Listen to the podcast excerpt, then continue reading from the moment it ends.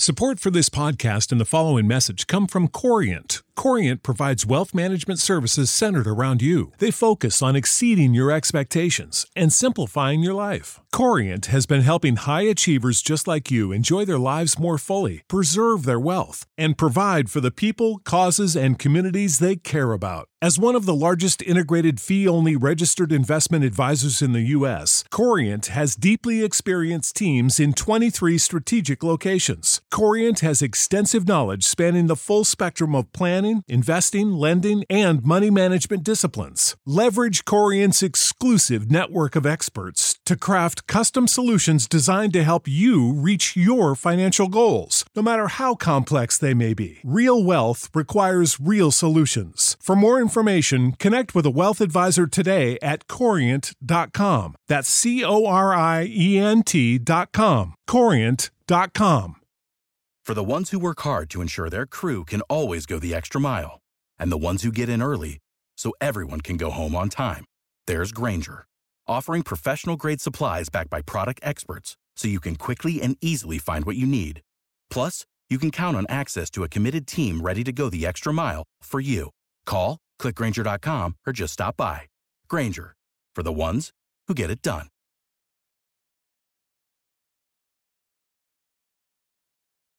Welcome to the first episode of the Reading and Writing Podcast.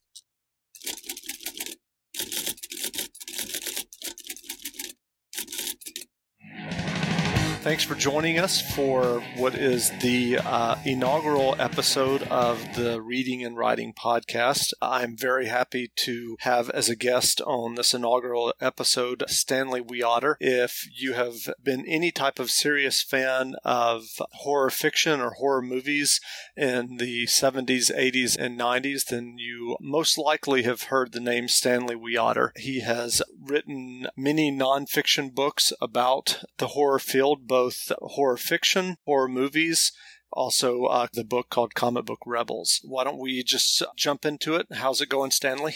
It's going fine, Jeff. Thanks for giving me the call. Good, good. So probably if someone has heard of Stanley Wiater, they've probably heard of what some people consider maybe the kind of seminal book of interviews with horror writers, which is called Dark Dreamers. That was later turned into a TV series, correct? Right. Also, it became a book of photographs along the way. What was the book of photographs? The book of photographs was called Dark Dreamers Facing the Masses of Fear. And that's where we, my photographer collaborator and I went around and spent about 5 years going to different conventions and conferences and photographing the top horror people in the business, whether it was artist, author, actor, filmmaker. We have about 100 people in that book, and that book pretty much inspired, me to go see if I could get a television series out of it, which ultimately I did. How did the television show come about exactly? Obviously, as we know, there were a series of interviews both in magazines and the book that we mentioned earlier, Dark Dreamers, and then also Dark Visions, Conversations with the Masters of Horror Film. How did you go from there to doing a TV series, if you could kind of explain that progression? Certainly. It came about simply by being a member of the Horror Writers Association and basically a Canadian documentary and producer wanted to make a feature-length documentary about horror and pop culture. And he had read my books, and he was a member of the Horror Writers Association, so he looked me up through them, and we got to talking, and he asked me if I'd be interested in conducting interviews for his feature-length documentary. And I said, well, that's a great idea, but I said, I think I've got one idea better. And I said, why don't we do a weekly television show, a half hour in length, and then eventually we could take whatever we wanted, used or unused from that TV series, and put it into a feature-length documentary. So that's how Dark Dreamer started back in year 2000. Where did it air? Was it Canada? It was in Canada. It was produced by a Canadian company up in Toronto and aired nationwide in Canada, and then 5 years later aired in Great Britain and Ireland, Scotland. Basically, it was a satellite feed to all of Great Britain. And the odd thing, of course, was that people say, why wasn't shown in America? And I say it's not for lack of trying. The company did its utmost to sell the series Dark Dreamers in America. And at that point, there was really nothing, feasibly close to a horror channel or the Chiller channel or Stealth TV. And so we basically couldn't find a home for it. Now I'm happy to say that after several years of being dormant, it's going to be released in January of 2009 as a deluxe set DVD. And where will those DVDs be available? Everywhere. It's being hooked up with the largest realtor of DVD, or I should say distributor of DVD. So it'll be available online and also, I would assume at your Target and Walmart. Sure. And probably online as well, as usual. Yes, definitely online at Amazon.com and BarnesandNoble.com. So we know about your books, Interviews with Horror Writers, Dark Dreamers, and then also Dark Visions, Conversations with the Masters of the Horror Film, and then also, as you just explained, the Dark Dreamers DVD, which will be coming up in January 2009. I wonder if we could go back a minute and talk about kind of how you initially got interested in horror, and if there were any kind of, I'm just wondering kind of what your earliest memory or any formative experiences that hooked you and solidified your interest in horror? Certainly. It basically began with comic books. I think that's not unusual. Back in the late 50s, people may find it hard to believe, but there was only 3 channels on most televisions, and televisions were black and white, and you got 1 channel for ABC, 1 for NBC, and 1 for CBS, and this is even before PBS, never mind the cable. But what I'm bringing that up for is to say that there wasn't like people are now watching television or watching some kind of computer to get their enjoyment. You basically had literature, books, or you had what I consider a prelude to literature, comic books. So I was like most kids my age, comic books were 10 cents or 12 cents at the time. And for whatever reasons, I was trying to cheat, I guess, on reading the classics, such as Journey to the Center of the Earth and,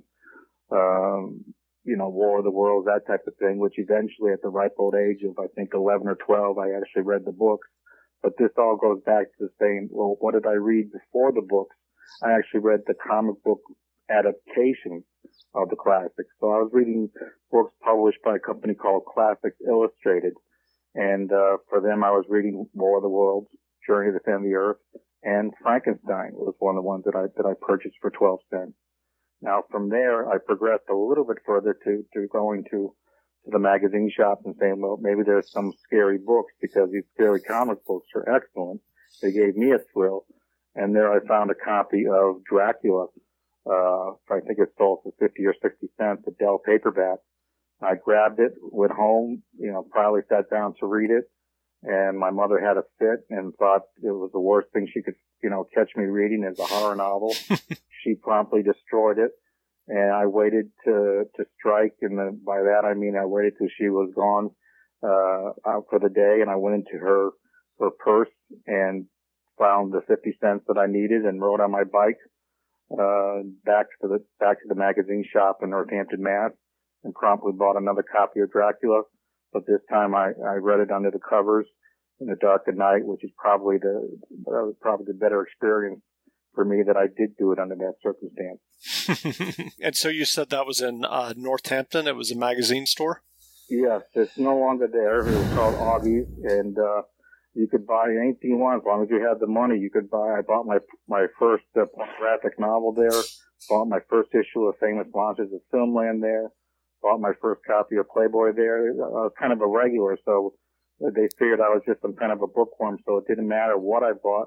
As long as I had 35 cents or 50 cents to buy a book or a magazine, I was given really just complete freedom to buy what I want versus the town library in Hadley, the next town over where I grew up. The librarians pretty much restricted you to what age level they thought was appropriate for you to read a certain book, and this is why I meant it took a while before I got to read books like Journey to the Center of the Earth and War of the Worlds, because they thought at the ripe old age of 10, I just wasn't ready for these books. Right, right. And you went from Dracula to what were some of your next books? I was reading, luckily in school, and this was the odd thing too about it growing up. This is in the 60s now. There was a Scholastic book club, so every month you could choose as many or as few books as you wanted, and they were sold. They were paperbacks sold at a discount, so you could get the collected tales of Edgar Allan Poe for like 30 cents, and you could get selected stories of H.P. Lovecraft for like 50 cents.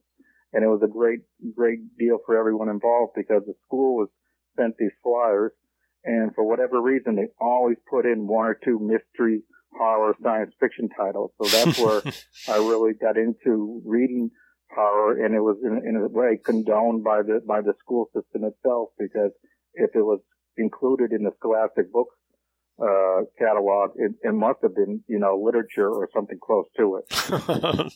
Exactly. So that's how your interest in horror literature developed. But I also know that you are very much a horror movie fan, and also, you know, very knowledgeable about, you know, horror movies and the entire genre. I wondered if you could talk about your initial experiences watching horror movies. What were some that you first saw? And I wonder if you watched some of those at a drive-in theater, or what the movie theater was like. I'm sure it wasn't a multiplex. No, not at all. It was a single screen. One of them is still there. The Calvin Theater in Northampton is still there, though they don't show films anymore. And the Academy of Music is still there, though I don't believe they're showing movies anymore. But those were, I went with my two old sisters, partially because it was the easiest thing for my parents to get rid of us on a Saturday or Sunday afternoon. And they simply dropped us off. That's when a movie was 50 cents. And they could give us another 50 cents for candy and soda. And we were all set for the afternoon. So we would see double features. And every week we would just go to it no matter what. It could be a beach blanket movie. It could be a drama. It could be a comedy. Or what interested me most was that they started showing the Roger Corman, Edgar Allan Poe horror movies, which were penned by Richard Matheson.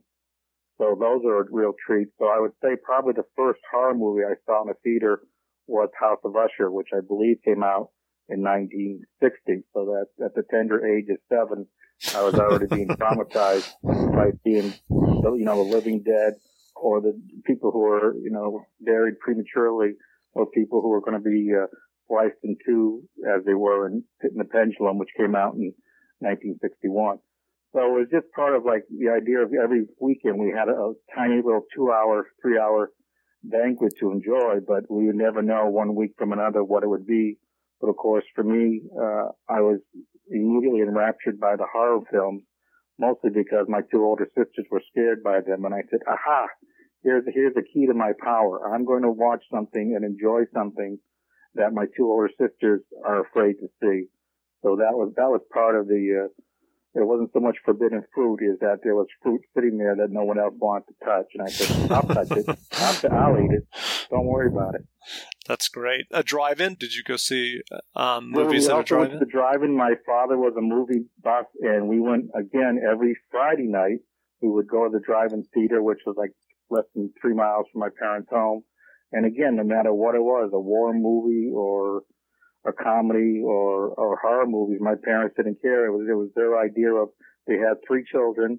Why bother, you know, having a babysitter? We always had a station wagon, and they would put the 3 of us in the back, pack a picnic lunch, for lack of a better term, and we would all go to the movies. And there was a time before I had my license where I was already hooked on horror films, to the extent that I needed to have someone to drive me there, so I would pay my father to take me to the drive-in, so we could sit there and watch the drive-in horror movies by ourselves. So I wonder if you're the only kid who ever paid your parents to take you to the movies.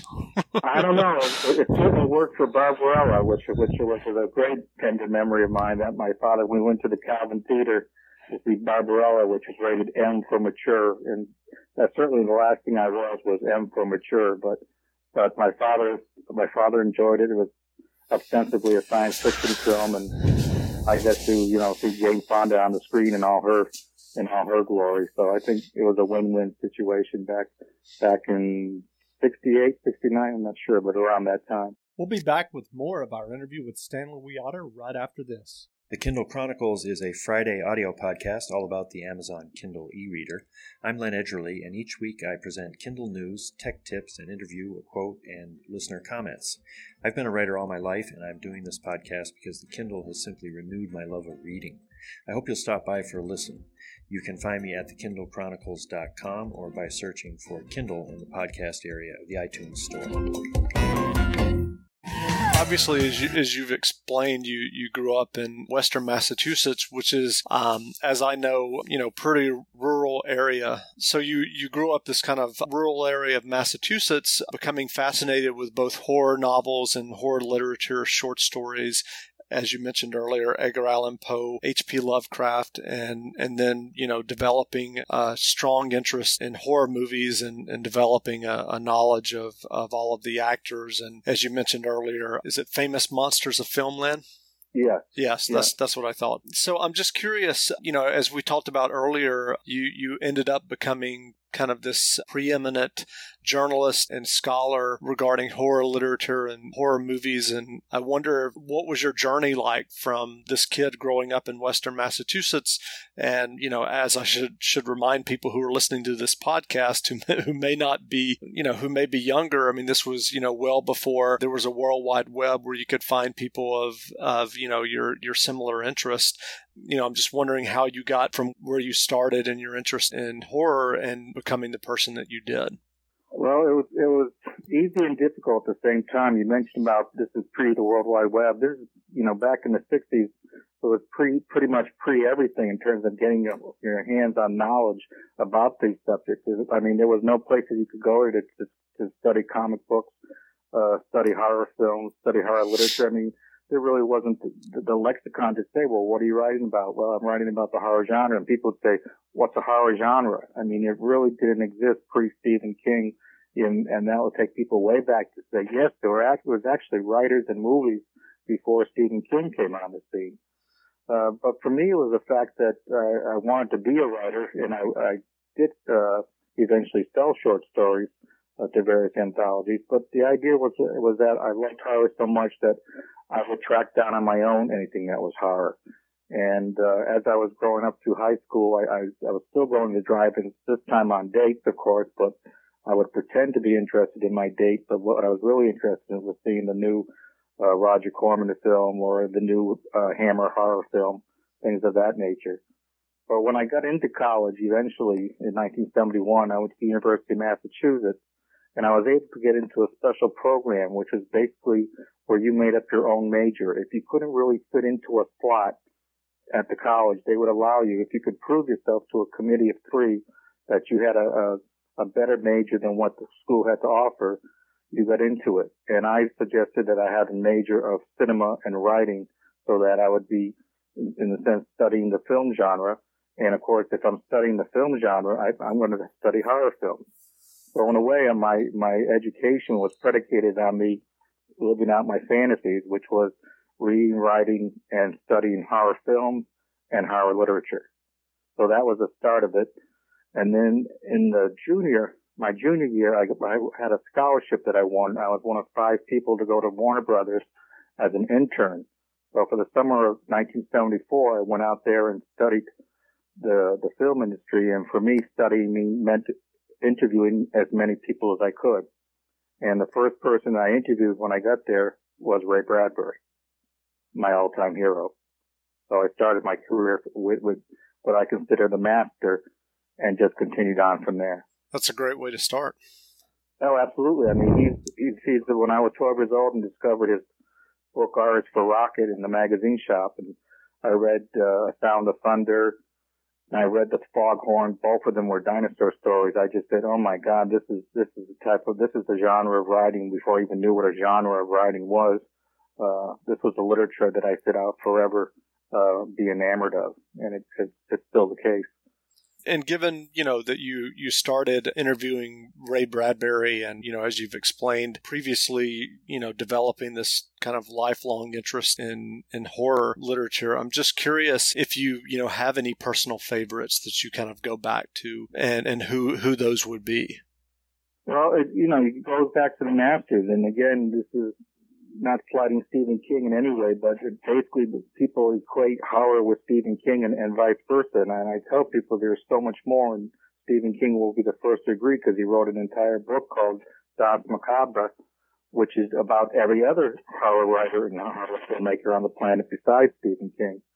So for me, it still goes back to H.P. Lovecraft and Robert E. Howard and Clark Ashton Smith, and these writers were best known for their working in a pulp magazine called Weird Tales back in the 1920s, 30s, and 40s. So these people, for me, like Edgar Allan Poe, were my favorite writers of my childhood. So I go back to them as favorites. And, of course, Ray Bradbury, I still buy every book that he writes because he was the man who most inspired me to go out and say, my God, there is something, you know, more than this one-horse town called Hadley. And I don't have to live here forever. If I can be successful as a writer, I'll be able to get out of this town and explore my imagination without any boundaries. Right. And you did mention Stephen King, and I know from following your career and reading your various interviews that you did interview Stephen King at a pretty early time in his kind of ascendancy. And I guess that would be, what time was that, like late 70s or early 80s? That was the late 70s. It would be like, I'd have to check, but I'm pretty sure it would be like 78 or 79 would be the time of my first interview with him. And do you remember when you first heard or read about him or read his work? And then I wondered if you could just talk about how that, you know, initial interview in the late 70s came about. Yeah, I'd heard about him and actually had read a couple novels. When I met him, I believed he had just published The Dead Zone. And I had already read Harry Salem's Lot and The Stand, basically because it had been recommended to me by a close friend. So if this person liked it, I said, well, I'll probably like it, and I did. I mean, anyone who's read King, especially the earlier novels, you know, they move like lightning, and they're incredibly entertaining reads and frightening and everything else that you would hope for in a horror novel.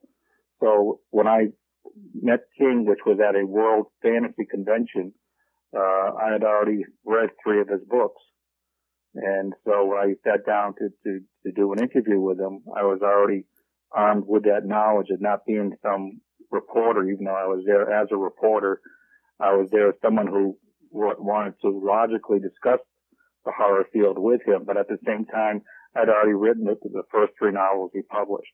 And I've done that throughout my career of when I interview someone, I do my utmost to read everything they've written or a lot of what they've written, and written if they've done a lot of interviews. I try to read their interviews so that I can come there and not only be a fan of their work, which I've never denied being that, but also be someone who can meet them on an intellectual basis and say, yes, I know what I'm talking about, Mr. King, because I've read your first three books. Gotcha. And people appreciate that. Gotcha. And where did that interview take place? You said the World Fantasy Convention. Where was that? I believe that was in New Haven, Connecticut. Gotcha. It's either New Haven, Connecticut or Providence, Rhode Island. Trust me, it's been held in both cities. Sure. And I'm wondering, I mean, talking about the various interviews that you've done over the years, was there any authors or filmmakers that you would have liked to interview for Dark Dreamers, your television show, that you didn't have a chance to? Yes, it was quite a long list that I'm hoping to take the show back into production at some point next year. But some of the people who said yes that we didn't get to include Ray Bradbury, R.L. Stein, Rick Baker, John Carpenter, Robert Englund, who played Freddy in the Nightmare on Elm Street movies. So, you know, Dean Koontz, all these folks have been kind enough to say yes, and just for various reasons of time and circumstance, they weren't included in the first two seasons.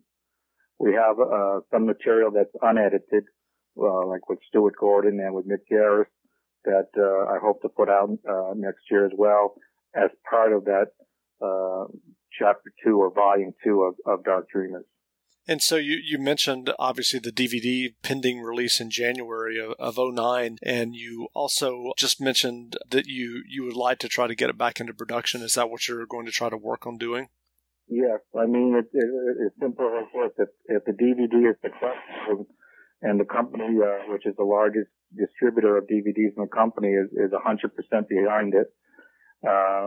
We feel that it's going to get good sales and good reviews. Then they'll back me to go back on the road. You can imagine this is, you know, as inexpensive a trip as you could imagine, because you only need yourself and a sound man and a cameraman to go to the person's home and do the interview. And that's the key thing with Dark Dreamers, is that we go to the person's home or their office, so that they're in their comfort zone and they feel most comfortable, I think, with revealing, you know, their innermost fears and desires and talents that they have to present to us. Right. If I'm not mistaken, unfortunately, some of the people that you have interviewed for Dark Dreamers have subsequently passed away or died, you know, unfortunately, such as Richard Laymon and also, I think, the makeup artist. I'm trying to remember. Stan Winston. Right. Stan Winston, yeah. He died in his late 50s. I believe it was a heart attack. And Richard Laymon died of a heart attack. And Joseph Stefano, best known for creating The Outer Limits, he died a few years ago as well. Right. So, right. Yeah, and in a strange way, I'm hoping this show, Dark Dreamers, will be a memorial to these three gentlemen, because Richard Laymon, that was his first and only television interview. Stan Winston, I like to think we discussed things with him that he discussed with no one else. And Joseph Stefano, I believe that was his only feature interview, for lack of a better phrase. Sure. So if people are listening and you know, are fans of Richard Laymon or Stan Winston or Joe Stefano, you may want to keep that in mind. Again, the Dark Dreamers DVD set will be available in January of 2009, and you should definitely check those out. I wonder too, Stanley, I know you co-authored the Brian Lumley Companion, the Richard Matheson Companion, and the Stephen King Universe, which were all kind of compendium volumes about the respective authors and their work. I wonder if you have any other, you know, companion volumes in the works at this point.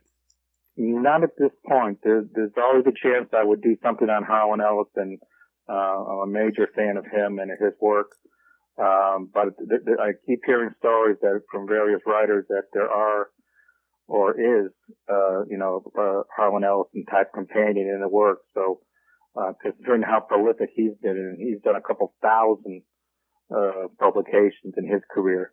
I'm a huge fan of him and his work, but I keep hearing rumors that other writers are working on just such a companion, so I'm quite happy to let them tackle climbing that mountain. I wonder, as we, you know, reach the end of this interview, if you could, you know, let us know what you're working on now and kind of what's on the horizon for you. Okay, thank you. Right now I'm doing original screenplays, which I've been doing throughout my career, but it appears that my first produced screenplay will be made this winter or early next year, called Whiteout, and that's a story of a family trapped in a cabin, and they're visited by aliens from a crashed UFO. So it's what I call Straw Dogs Meets Aliens. So I'm hoping that will go into production, and if it does, I've already been told that I'd be welcome on the set and to come up and register my opinion, yay or nay, as the production goes into full force. So that's the larger appeal. The other book that's coming out also in January is called The Twilight Zone. I'm sorry, The Twilight and Other Zones: The Dark Worlds of Richard Matheson, and that's the new revised version of the Richard Matheson Companion that came out this past April. This is the trade paperback edition that'll be coming out in January. That'll be coming out in January. That's also coming out in January from Citadel Press. Citadel Press. Great. Thanks a lot for taking the time to talk to us for this inaugural episode of the Reading and Writing Podcast. And again, we've been speaking with Stanley Wiater, the noted horror scholar and journalist who's been chronicling the horror genre in print and in film for many years now. And check out his Dark Dreamers DVD set, which will be available in January 2009. Thanks, Stanley. Thank you, Jeff.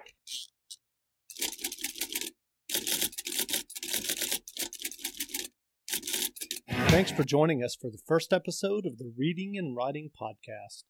If you like what you heard, subscribe to our feed in iTunes and stay tuned for more interviews with writers that you enjoy reading. And until next time, keep reading. Without the ones like you, who work tirelessly to keep things running, everything would suddenly stop. Hospitals, factories, schools, and power plants, they all depend on you. No matter the weather, emergency, or time of day, you're the ones who get it done. At Grainger, we're here for you, with professional-grade industrial supplies. Count on real-time product availability and fast delivery. Call, clickgrainger.com, or just stop by. Grainger, for the ones who get it done.